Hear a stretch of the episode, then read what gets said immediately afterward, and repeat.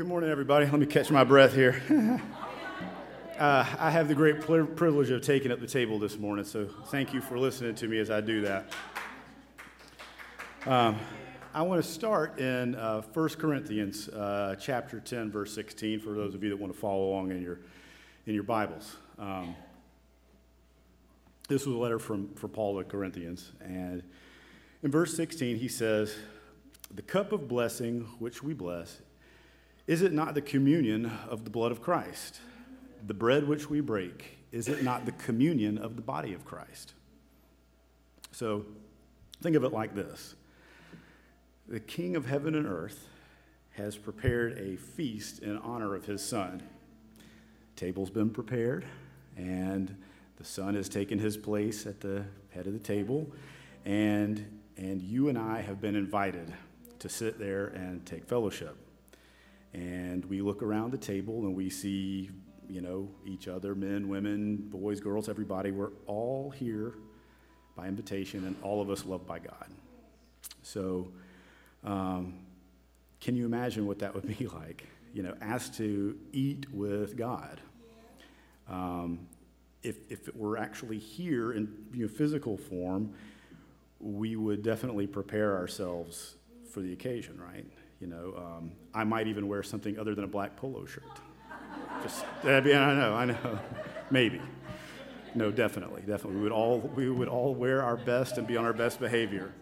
Um, so, and that's what this table is. God has prepared this feast in honor of His Son, and the Lord's Supper is symbolic of that feast.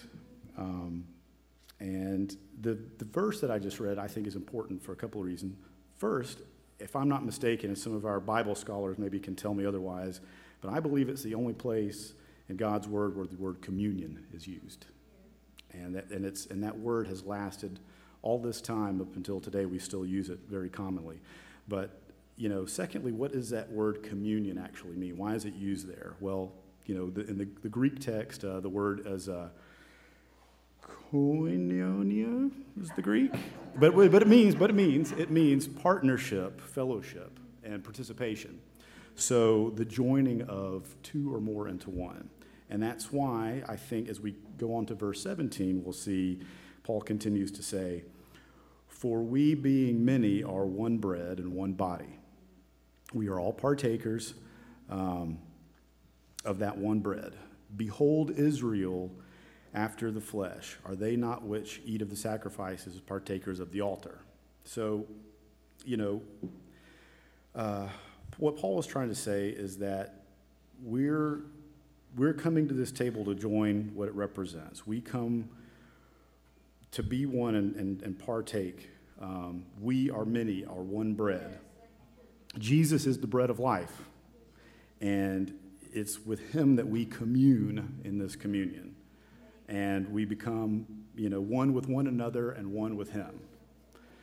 So, you know, if you look back at the early church, you know, the Lord's Supper was kind of a, it was a new thing for, you know, for Christians and people, you know, for, for Christians, but the idea of eating and drinking in His presence was not. If we look back at all the way back to Exodus, uh, chapter 24, verses 9 through 11, so, this is when the people of Israel were camped before Mount Sinai. And just after God had given them the Ten Commandments, God called the leaders of Israel up to the mountain to meet with them. And, and it says, Then went up Moses and Aaron and Nadab and Abihu and 70 of the elders of Israel. And they saw the God of Israel and there was under his feet, as it were, a paved work of sapphire stone, and as it were, the body of heaven in his clearness. And upon the nobles of the children of Israel he laid not his hand. Also they saw God and did eat and drink. So, you know, the, the, the main thing is to, to take away from that is that God invited these men into his presence and they dined with him. So it's sort of paving the way at a very early part of the Bible to talk about what it means to actually, you know, be one with, you know, be one with God and dine with God. So we move on into Deuteronomy 14, uh, verse 22 and 23.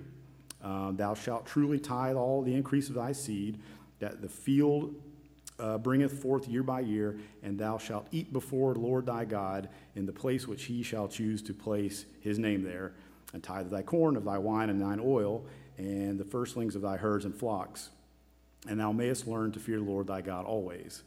And thou shalt bestow the money that for whatever thy soul lusteth after, for oxen, for sheep, for wine, or whatever thy soul desireth, and thou shalt eat there before the Lord thy God, and thou shalt rejoice in thine household. So again, uh, there's, I know there's a lot there, but the point is that God's people were commanded to come into his presence, wherever that might be, and eat and drink before him. So, um, and, you know, it's, you know, I think when God uh, shows us this picture of communion, it shows us what he desires for us to do, I think is sort of the takeaway from that. Um, and so as we look, we look back to the past, so all the way through the Bible, God is sort of commanding us to eat with Him, and then all the way into the future. So if we look all the way at the other end of the Bible in Revelation, chapter 19, verse 9, and the angel said to me, Write this Blessed are those who are invited to the marriage supper of the Lamb.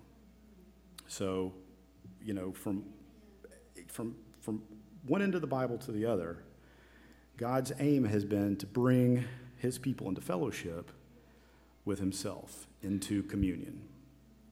And I think one of the great joys of this experience is the fact that we can eat and drink in the presence of the Lord. Um, and I think when we partake of the Lord's Supper, we're not just drinking from a little cup and eating this wafer bread and thinking reflective thoughts about Jesus. He's here. He is here with us, and we're in the presence of the King. And we should think of it as, as, as such um, and, and take it for what it really, the, the importance that it really is. So I would ask if the men could come forward, please, as I read from the gospel. So, a couple of things to remember. Um, about, about this table. Um, it's that God deserves the honor of this. We need to examine ourselves. Why are we here at the Lord's table? Why have we come? Are we in the right frame of mind? Are our attitudes right? Are our motives right? Have we really taken on Christ as your Savior and trusted that? Are we living in obedience to what God's teachings are? Um, and is Christ in you? You know, I say, I ask you today to consider this as you're, as you're partaking of this table. What does God see when He looks at you? You know, does He look upon you as one of His children? Is He pleased with what He sees? Is He happy with what is in your heart? No matter if you and all the world are satisfied with your life, the question is, is God? So examine yourself, because that, that's what this time is for. So I'm going to read from uh, Matthew chapter 26, uh, verse 26 through 29. And as they were eating, Jesus took bread and blessed it, and broke it, and gave it to the disciples, and said, Take, eat, this is my body. And he took the cup, and he gave thanks, and he gave it to them, saying, Drink ye all of it, for this is my blood of the New Testament, which is shed for many for the remission of sins. And uh, I'm going to ask Bill if you've got a chance, if you can come and say a blessing over this table for us. Thank you. Father, as we come around the table,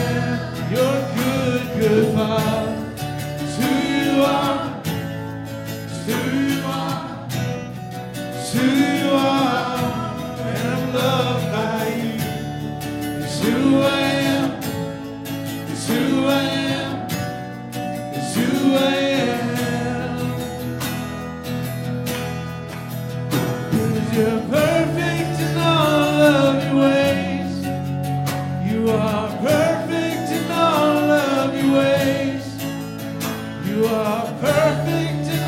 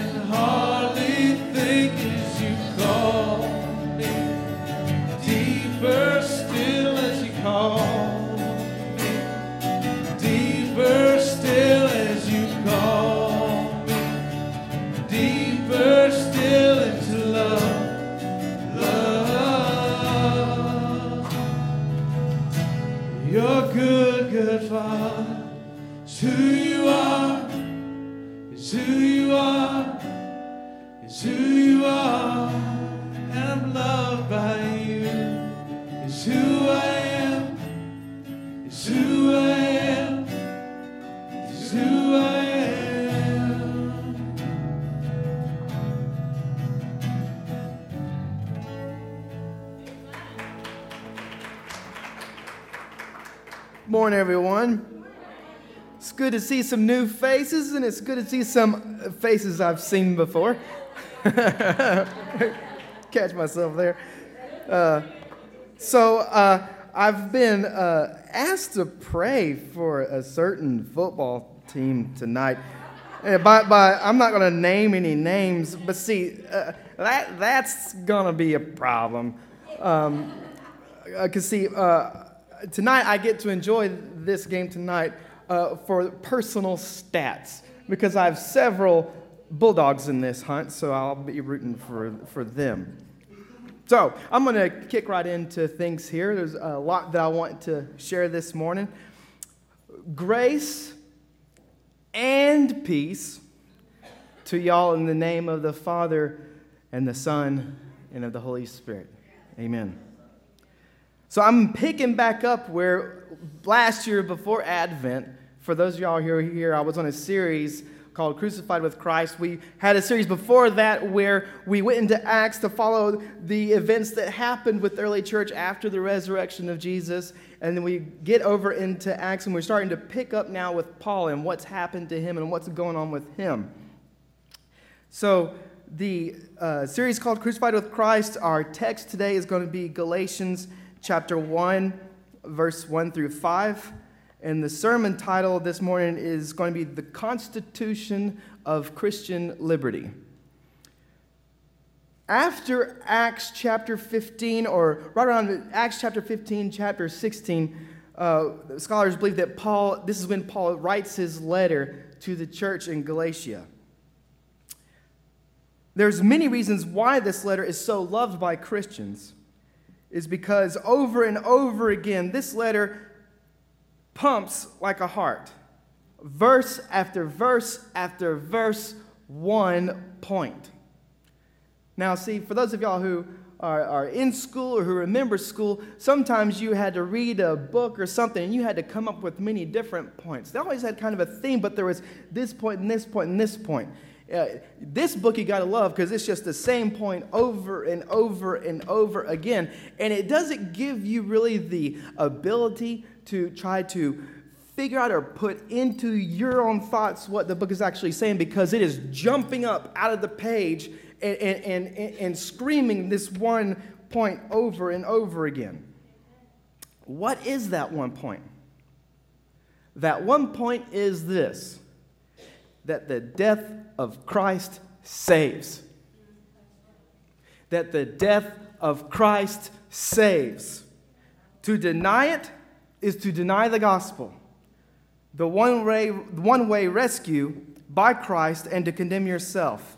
And to add to it something is to deny it.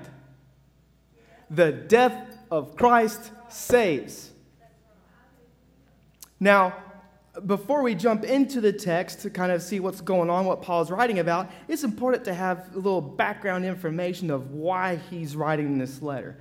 Uh, I don't know about y'all, but if you read a book and if you jump into the middle of it, you can might eventually kind of figure out what's going on. But if you don't have all what the knowledge of what's happened before it, sometimes it can be a little difficult. You may not be picking up exactly what the story is telling. A lot of times when I'm reading books, I kind of skip the introduction and just read right into it, and then I'll find out four or chapters later, I was like, well, I probably want to go back and read the introduction just in case. It's there for a reason. So I'm going to introduce the letter to the Galatians to y'all this more as best I can, the occasion for why Paul wrote it, and the purpose of why Paul wrote it.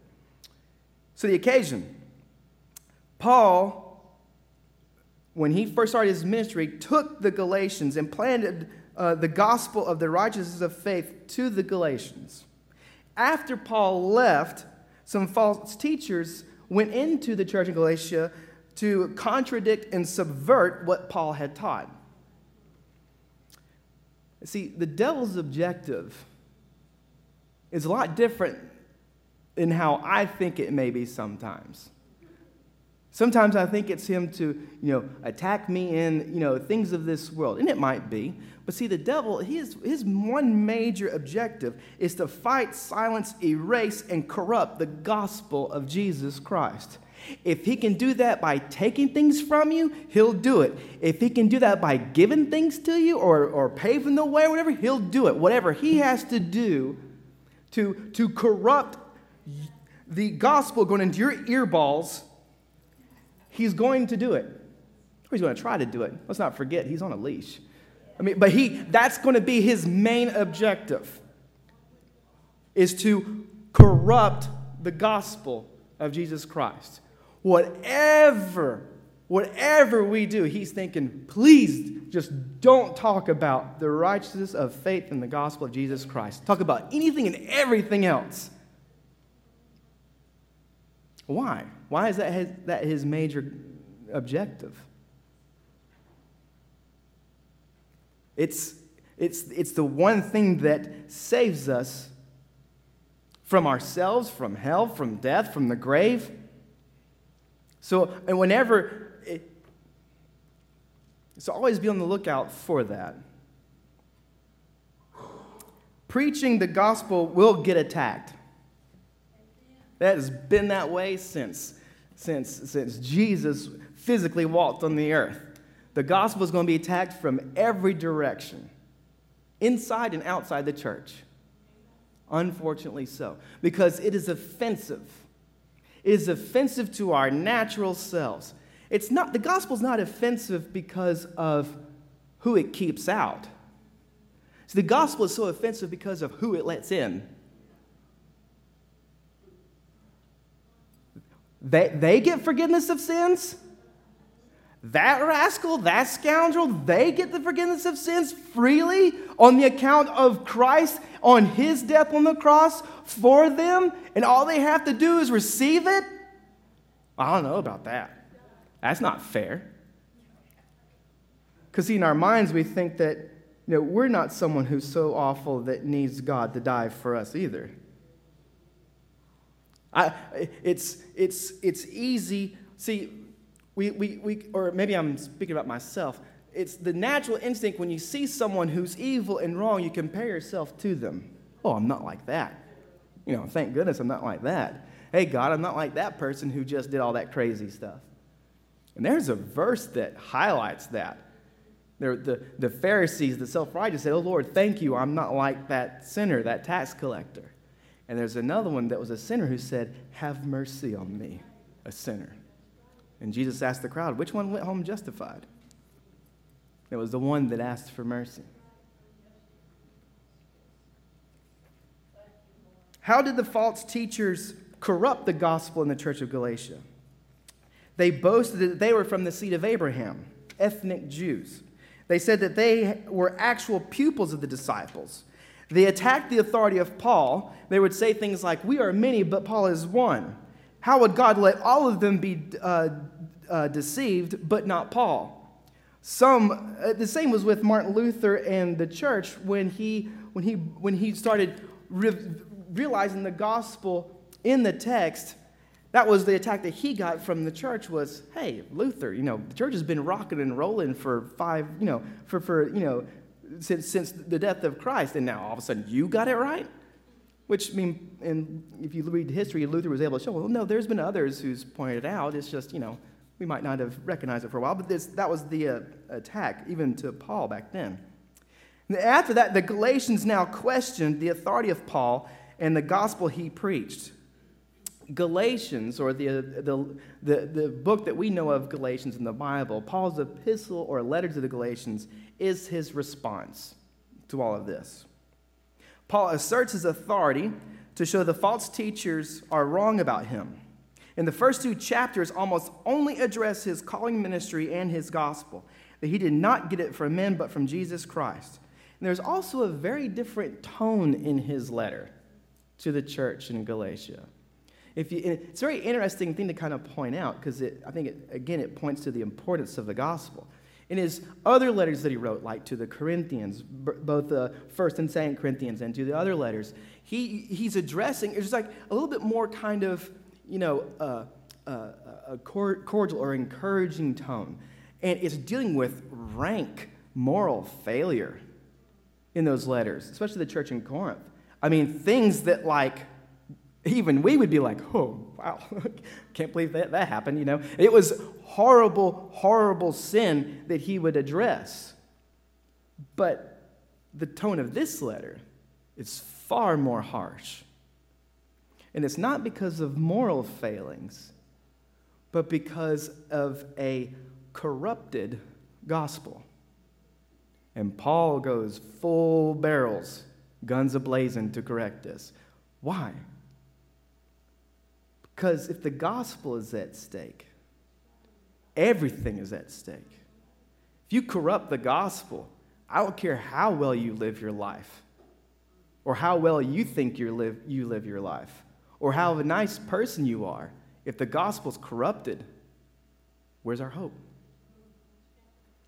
So that's why Paul comes ready to go right off the bat. The argument that Paul is making in Galatians Paul wants to establish the doctrine, and don't freak out when I say doctrine. Doctrine is important, because if you don't like doctrine, that's a doctrine too. Paul wants to establish the doctrine of Christian righteousness. That is the righteousness of faith, of grace, of the forgiveness of sins. Why? So that we would know the difference between Christian righteousness and all other kinds of righteousness. Well, there's a difference. Yeah, there's a big difference. Righteousness is of many kinds. There's political righteousness, there's ceremonial righteousness, there's righteousness of the law, which Moses teaches. The righteousness of faith or Christian righteousness, it is over and above all other kinds. It is to be distinguished from the others because they are opposites to this righteousness. How so? How are they opposites? Because they come from the other, the other types of righteousness, they come from leaders, traditions, from the commandments of God, which is important. They're important. And because they consist in our works and can be achieved by us, either by natural ability or as a gift from God, which, funny thing is, even if it's your natural ability or a gift, it's still all given to you by God anyway. Um, the righteousness of faith, Christian righteousness, is, on, is a contrast to these other kinds because it is a righteousness that God imputes to us through Christ without works. What does impute mean? I first ran across that. I'm like, okay, I've never, never really heard that really used in popular conversation. Impute means to assign a value to something, to ascribe to someone by virtue of a similar quality in another, to assign, brand, charge, credit, pin on, hang something on. It is a passive righteousness. All the others are active. In this righteousness, we work nothing, give nothing to God, but it is all God working and giving everything to us. We simply receive, permit someone else to work in us, namely God. It is right to call the righteousness of faith passive. It is difficult because our natural the law is written on our hearts. So we're naturally going to look at the law and that kind of righteousness. The gospel's not written on our hearts. So we got to hear it all the time. My natural instinct is to go, eh, I, I, but I want to, I want to do, and it's good to do, but not for the sake of thinking that my doing is now going to make God love me.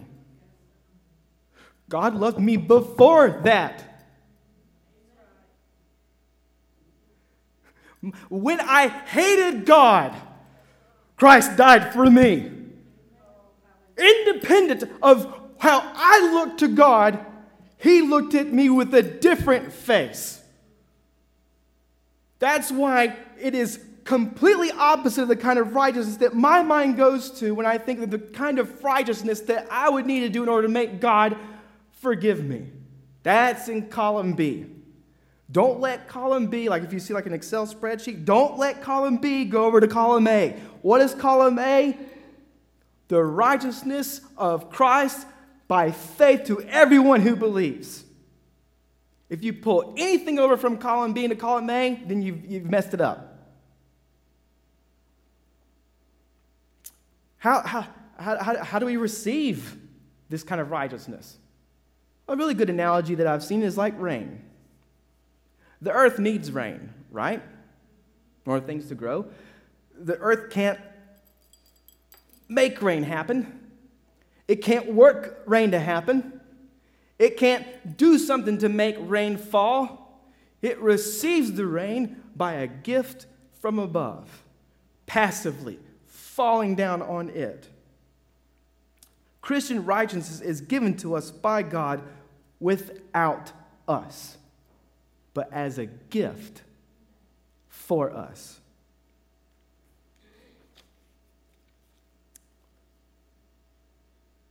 On rightly dividing the two words of God, law and gospel, this is a different topic, so but I want to hit on it because it's important when reading the Galatians. Don't, the law is over here, and it's good. It's very, very good. It's one of God's words that He says and uses over and over again in the Bible. God's other word he uses over here is the gospel. It is very, very good. Don't mix those. Don't intertwine the law and gospel. Keep them distinguished. One easy way to do it is if it sounds like do this, that's law. If it sounds like it's done, that's gospel. That's a real quick, easy way to understand what you're reading when you read the Bible. If I were to teach the law in a way where people would suppose themselves to be justified before God, I would be going beyond the limit of the law, confusing these two righteousnesses, the active and the passive. See, the law can't save you. That's not its job. That's not its role. That's not what it's designed to do. The law is good and it kills sinners, it, it, it, it leads them to their death. The gospel gives life to sinners and revives them and unites them with Christ. The, old, the flesh or the old man, the law and works are all joined together. The spirit or the new man is joined to the promise of grace. If I see that someone is oppressed by the law, crushed by it, terrified by sin, wanting comfort, it is time to take the law and active righteousness from their sight and to place before him or her through the gospel the passive righteousness and show him or her the promise of Christ who came for the afflicted and for sinners. Okay, so that's kind of the, the, the purpose that Paul is using Galatians to show this. So now we'll finally jump in and read Galatians chapter 1, 1 through verse 5. And it's a really short passage this morning, and I skip over a lot of the beginnings of letters sometimes in the past I want to get to the meat of something, there's so much meat in verse 1 through 5 in here. It, I'm, I'm just confessing that sometimes I just run right over it. Kind of this morning when I said grace and peace to y'all in the name of the Father, sometimes you just run right past it and don't think about what I'm saying. So we're going to kind of dig into that this morning. Verse 1. This is Paul writing this, inspired by the Holy Spirit to write this. Paul, an apostle, not from men, nor through man, but through Jesus Christ and God the Father who raised him from the dead. And all the brothers who are with me, to the churches of Galatia, grace to you and peace from God our Father and the Lord Jesus Christ, who gave himself for our sins to deliver us from the present evil age according to the will of our God and Father, to whom be the glory forever and ever. Amen. Verse 1 is the signature. See, letters back then were a little bit opposite. They, they signed their name first. So, Paul, an apostle, not from men. This is Paul going on the offensive against the false teachers immediately setting forth his apostolic identity and authority, and through God the Father who raised him from the dead. In his passion, Paul can't hold back from talking about the resurrection of Christ, who rose for our justification, his victory the victory of Christ over the law, sin, our flesh, the world, the devil, death, hell, and all evils, he has given his victory to us. Verse 2 And all the brethren who are with me. This helps to stop the mouths of the false teachers. He is not alone, even if his accuser says that he is. Verse 2 is the address of the letter. Verse 3 Grace to you and peace from God the Father and our Lord Jesus Christ. Paul's greeting here is new to the world. Never in the history of the world has anyone been able to say grace and peace to you. As I said earlier, we, we take it for granted. I take it for granted. It's like, oh, yeah, Christ crucified for our sins. Yawn. What's next? Let's get on to their stuff. Again, the devil's goal is working when the gospel is ignored or if we're ready to move on from it. These two words, grace and peace, embrace the whole of Christianity. Grace forgives sins, and peace heals the conscience. Two devils that plague us sin and conscience. but Christ has conquered both for us. Peace is impossible unless sin has first been forgiven. Both grace and peace are for the first time given to the world courtesy of Jesus Christ. Verse 4 Who gave himself for our sins. Paul treats the argument of his letter in every word.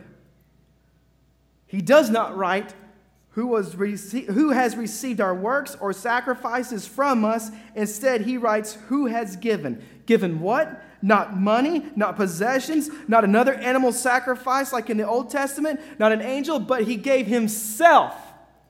For what? Not for a crown, not for a kingdom, not for our holiness or righteousness, but for our sins. These words are shock and awe barrage from heaven against every kind of righteousness. Pay close attention to these words. Pause and stay here for a while, for these words are filled with comfort. They give great encouragement to timid consciences. Then the question what are we to do with our sins? Paul's answer the man who is called Jesus Christ, Son of God, has given himself for them. Will the team come forward, please?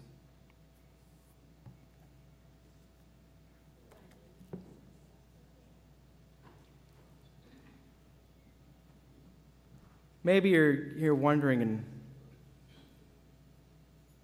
thinking, okay, I, I've heard this. I, I, I know this. This is not new. Maybe you're wondering why, why is it over and over again to be in this forgiveness of sins? For me, it's changed everything. I'm not, I'm not saying that I'm a quote unquote better person. See, Christ has promised that good works will come. And, and I, as soon as I take my eyes off of Christ to look at me and see if I'm doing good works, I'm not looking at Christ anymore. That's, I, whenever I do that, I'm in, I'm in a world of hurt. I need to hear the gospel all the time. I need to be reminded all the time. I need to hear it all the time, over and over and over and over again, because it sounds too good to be true.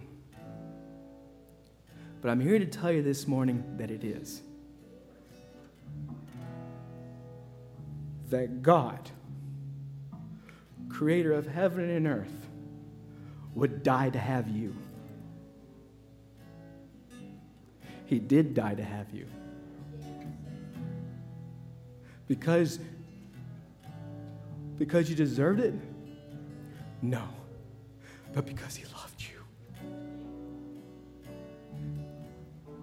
I don't love my boys because they deserve it. I love it because they're mine. I love them because they're mine. How much more? How much more does God the Father love those who He created Himself? Yes, sin needs to be dealt with. Yes, sin is a big deal. It is cosmic rebellion and treason against a three time holy God. But justice was met on the cross when, when God poured out all the wrath and all the justice on his very son. Jesus consumed every last drop. There's not, there's no wrath left for your sin. It's done. It's over. It's, it's finished. It is complete and is all sufficient in the cross of Christ. The war's over, folks. It's over. That has set me free. And even when the next day, when I fall and, and, I, and, I, and I fail and I sin again, that too was consumed by Christ on the cross. And the next day, and the next day, and the next day, all over, never stops. One way love, grace falling down on me. Why? Because God loves me. Now, see, that, that's a different kind of understanding with my relationship with God. Now I'm free to love my neighbor. There's no fear of rejection from God because He already rejected Christ on the cross for me. God treats us differently because of Jesus. He doesn't put us in the corner to get our act right. He put Christ in the corner on the cross because we couldn't. It's over. It's over, y'all. Now, see, show me someone who's been set free. Show me how they now live. It'll be like this. It'll be all over the place. It'll be crazy. But you know what? One thing remains that I find hope in when I am too weak to hold on to Christ. Christ will hold fast to me. He is faithful to me. He is faithful when I am faithless. It is, does because my faith is great and big. It's not, it's not the size of my faith that is the big deal. It's who my faith is in. I don't have faith in my faith because my faith is like this. I have faith in Jesus Christ. The object of my faith is Him. Even if it's little bitty mustard seed faith, it's still huge because it is attaching, it's grabbing hold of the Son of God. So, in those days when I'm blowing it big time, it's feel often a lot. There's so much comfort in knowing that because of Christ, because of his righteousness being rained down on me, that when God looks at me, he sees the blood of Christ covering me forever and ever and ever and ever. Well done, good and faithful servant. Yeah, sounds like a joke. But what is being reckoned is Christ's blood, Christ's life, his work in place of mine. On the cross, he got my crown of thorns. And he gave me his crown of righteousness. Because I did something great? Because he did something great.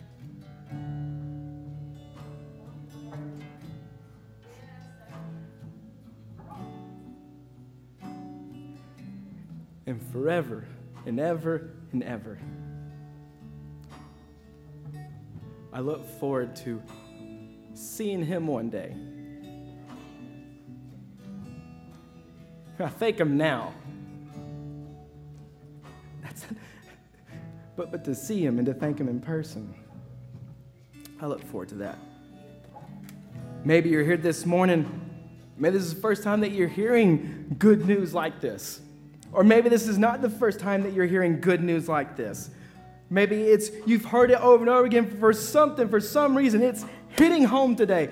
First of all, that's the Holy Spirit. It is His job to take the gospel and to explode life into the dead soul. If you are here this morning, you are wanting to come to Jesus to receive His forgiveness, to bet your life and eternal life all on Him and His finished work for you, I invite you to come forward to tell us. And as the prayer team comes forward, we will pray with you and for you. If you want to hear specifically for you that your sins are forgiven, if you come forward, I will tell this to your face right now.